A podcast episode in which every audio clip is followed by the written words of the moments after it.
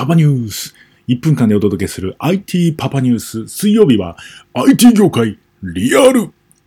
この内側からですね、現役のセールスエンジニアの私が IT 業界のリアルをお届けしてまいりたいと思います。今回のテーマは、在宅コールセンターを鬼滅の刃に例える。こちらでございます。まあ、結論から言うとですね、在宅コールセンター難しい。これ難しいんですね。これお客様のイメージと我々 IT のシステムを導入する側のね、ギャップがすごいんですよね。これ簡単にできない。意外に在宅コールセンター。これ難しいです。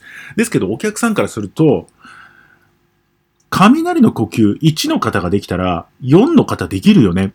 こんなイメージなんですよね。でも我々からすると、雷の呼吸ができても、火の呼吸できないですよ。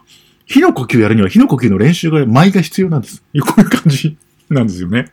別物、別軸としてね、考えていただかないといけない。だからこのギャップが生まれないので、なんでそんなお金かかるのですとか、なんでそんな納期かかるのとか、なってしまうんですよね。もちろん、すんごい簡単にもできますよ。そう。雷の呼吸の派生みたいな感じもできますけども、そうするとやっぱり、例えばここが足りない、あれが足りない、これが足りない、出てきてしまうんですよね。やっぱり完全な在宅コールセンターを目指すとなると、火の呼吸にしなきゃいけない。